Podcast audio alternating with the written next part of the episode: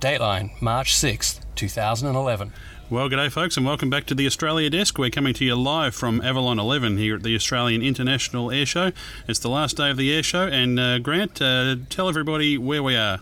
Well, we are right in the uh, mm, back end of a KC 135, and in fact, I'm lying in the boomer's couch, looking out the back and uh, enjoying the view from here, man. This is amazing. You know, uh, you guys uh, are always uh, talking about the, the you know the problems with the tankers and how old these machines are. I think it's quite comfortable down here. It's quite cosy. Oh, mate, I'm loving it. I think, yeah, I, I think this is a great place to be. Uh, the view is fantastic out the back, and you've got the, the mirrors there that'll let you look up a bit, and side windows, all the controls here. This is awesome, man. I could totally really enjoy. hey, wake up! We got we got work Oh, to do. We got work to Sorry, man. It's, it's been a bit of a long air show, mate. We got senior airman uh, Jason Duckett down here with us, and Jason, you've uh, just for our show Plane Crazy down under, you've just been good enough to uh, explain all the, uh, the all the workings of uh, the of the uh, boom pod uh, down here, and uh, it's been a it's been a real treat for us. yeah, it's nice to have you down here. Well, uh, Grant, uh, we ought to get back up and do our report. Uh, you know, we're very privileged to be up here. We can see outside the uh, the boom pod here, and it's uh, glass windows everywhere. We can see all the crowd down there, actually sheltering from the sun underneath the uh, the tail of the aircraft. So. yeah, instant instant sunshade. Just add uh, KC 135. Well, Grant, we've had a, a moderately busy week. Uh, have we, we found anything exciting to talk about? Anything interesting that's happened in aviation in Australia this week? Oh well, the, it looks like the uh, RAAF is going to go for another C17. That'll take them up to a total of five for Australia. That's a lot. Uh, so we'll have five C17s. We've also, uh, you know, there's been a few other, a few other contracts signed down here related to uh, the ongoing training, and uh, looks like the uh, the Texan 2 may actually wind up gracing the Australian skies. We're not sure, but uh, the other great thing that's been seen here, and I think it's definitely going to lean towards the lean towards the CJ C27J is the fact that uh, the little baby Herc with two engines has been doing loops, rolls, and knife edge passes. I, I tell you, mate, there are knuckleheads all over the world crying into their Jeremiah weed Yeah. as their beloved um, the beloved fighter pilots realise that uh, a C27 can do what they do. Absolutely spectacular, mate. Well, uh, let's get out of the boom pod here because while it's comfy, it's, uh, it's, it's quite warm down here too, and we'll finish our report off on the other side. Okay. Okay, well, here we are back down on the ground. Now we're standing uh, just in front of, uh, of this uh, KC 135. It's got new engines on it. Uh, for those of you who are airplane geeks, serial number 62-3575, and we know David will be uh, madly typing that into his uh, computer now to uh, get all the stats on that aircraft. But uh, yeah, amazing, and the smell of, uh, of uh, jet fuel in there was uh, quite distinctive. Huh? What? I thought it was great, man. Yeah. I want to go back in and breathe deep. Especially if any wonder you were falling asleep in there. no, it was awesome, mate. That uh, that boomer position, I love that. And the cockpit, I mean, okay, so it's not as sexy as the brand new glass cockpit gear, but uh, you know what? I was really happy. It's been a privilege and an honour to be inside a B52 and now KC135. Okay, those of you get in them all the time, yes, fine, yes, you're probably going, oh boy, these crazy Aussies. But you know, for us, it's a big thing. Okay, now we're standing here in the area that's at Avalon Airport in Victoria, known as the Keyhole. Being towed back, uh, just as I look behind me here, is a, uh DC3. Uh, the registration there for Airplane Geeks is VH. Alpha Echo Sierra. Uh, beautiful looking aircraft. Uh, looking across here at a uh, C-17 from uh, uh, Elmendorf. Yep. Uh, and behind that's a KC-10. That one flew in this morning. The United States Air Force has got a lot of aircraft here, and uh, they're pre-positioning now all their uh, their tanker bridge to uh, get those aircraft. Some of them are going back to Japan. Uh, we believe maybe some are going back to Guam, and the rest are going uh, right back across the Pacific to uh, Alaska and uh, places like that. That's right. I'm also, in addition to the uh, KC-10 and the C-17, there's a B-1B, two Raptors, a uh, CASA 235, the Spartans. That's the C-27J. That's the one that's been uh, freaking everyone out by going inverted and so on.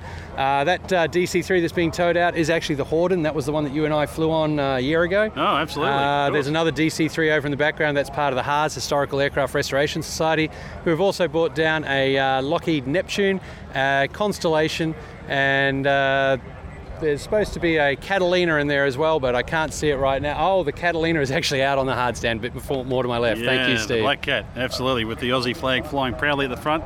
Uh. Wonderful sight. Now, uh, that's one end of the scale, but Grant, uh, we talked to so many jet jockeys this week. Uh, it's been wonderful. We've spoken to uh, some F 22 Raptor pilots, first time we've seen them down here. And uh, what we'll do now is I'll just splice in here a little bit of a uh, clip that we did with, uh, with a Royal Australian Air Force exchange pilot, or Air Force pilot who's on exchange with the United States Air Force, and he's the first Aussie to fly the Raptor. So Matt, you're now on the F-22, and uh, how does she fly? Well, it's a great aircraft to fly. Very, very um, easy from a pilot's perspective. The cockpit layout is, uh, you know, they really spent a good time, um, good amount of time, you know, perfecting it, and everything that you would expect to transition from like a fourth gen aircraft to a fifth gen aircraft. So not only in the uh, capabilities of the, you know, sensors and you know what the aircraft actually does out there from a tactical employment perspective, but the cockpit itself is very, very well designed. So um, I've found the, that you know flying the aircraft is probably the easiest part. You know, tactically operating it is, is you know a lot easier than what you might expect Okay. because all the displays and sensors are all mech'd just to make a, the pilot's um, you know job just really focus on tactical employment rather than trying to interpret any of the displays and information that might be out there. Okay, so what kind of displays have you got in front of you? Well, we've got a, a number of really large displays which pretty much sit directly in front of the, the pilot. We've got one. Um, uh, our large sort of center display is what we use as our primary, um, I guess, tactical uh, employment display, and it displays everything that the aircraft's seeing. Yep. And uh, we've got a couple other displays on the side, which you know we use for different things in the in the aircraft, and um, it's all very well laid out. It's a side stick, so it's not actually a Okay. um, center stick like what it was in the in the F-18 and F-15C. So. What that means is that you can really see everything that's kind of in front of you very clearly without having to look around the Okay. control column. Okay. Did you find that a challenge to, uh, you know, to, to transition from ha- having the stick in front of you, now you've got it on the side?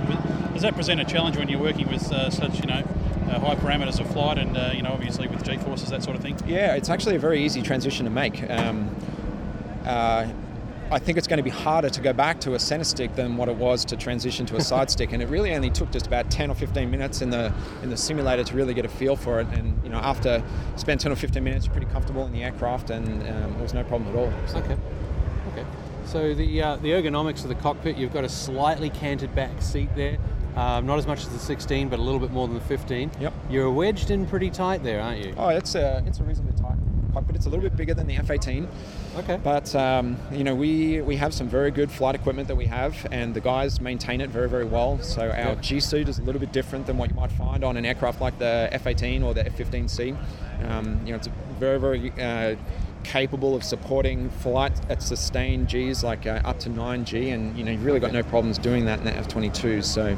Um, so you're pulling 9Gs quite often? Oh, you do, yeah. Yeah? Um, you know, certainly when we're when we're turning, Yeah. um, we, we, and uh, you know maybe engage in some form of uh, basic fighter maneuver type fight, then uh, yeah, you'll, you'll certainly be pulling upwards of or up to 9G.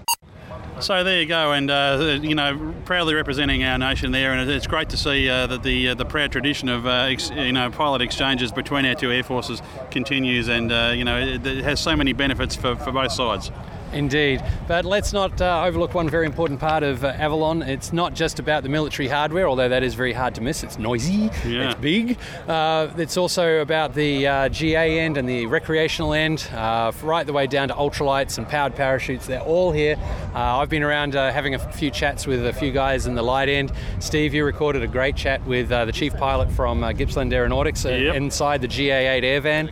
And uh, I've been inside the cockpit of the uh, Avanti 2, the, that's the pusher propeller turbine aircraft. Uh, absolutely gorgeous. Bit tight in the cockpit but to get in and out, but absolutely wonderful.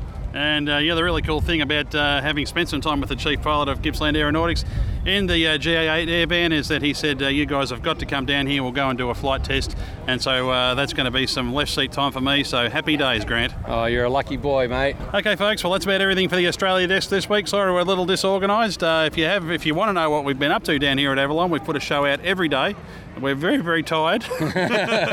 I'm not tired. I'm fully charged on account of mother. yeah, absolutely. And uh, David, I hope you've worked out what that is by now. But uh, an Aussie version of Red Bull, and every bit as disgusting as uh, Dr Pepper, in my op- opinion, like drinking fizzy cough syrup. Oh, mate, it's way better than that. It's not quite as uh, cough syrupy, but anyhow, it's done the job for me. It's helped keep me going all through and running around getting these interviews. So I'm going to head off and start getting some more interviews, and you're Yep. going to go back to editing, yeah? I'm going to bury myself in the media centre. Until next week, I'm Steve Visscher. and I'm Grant McHerron. Cheers, folks.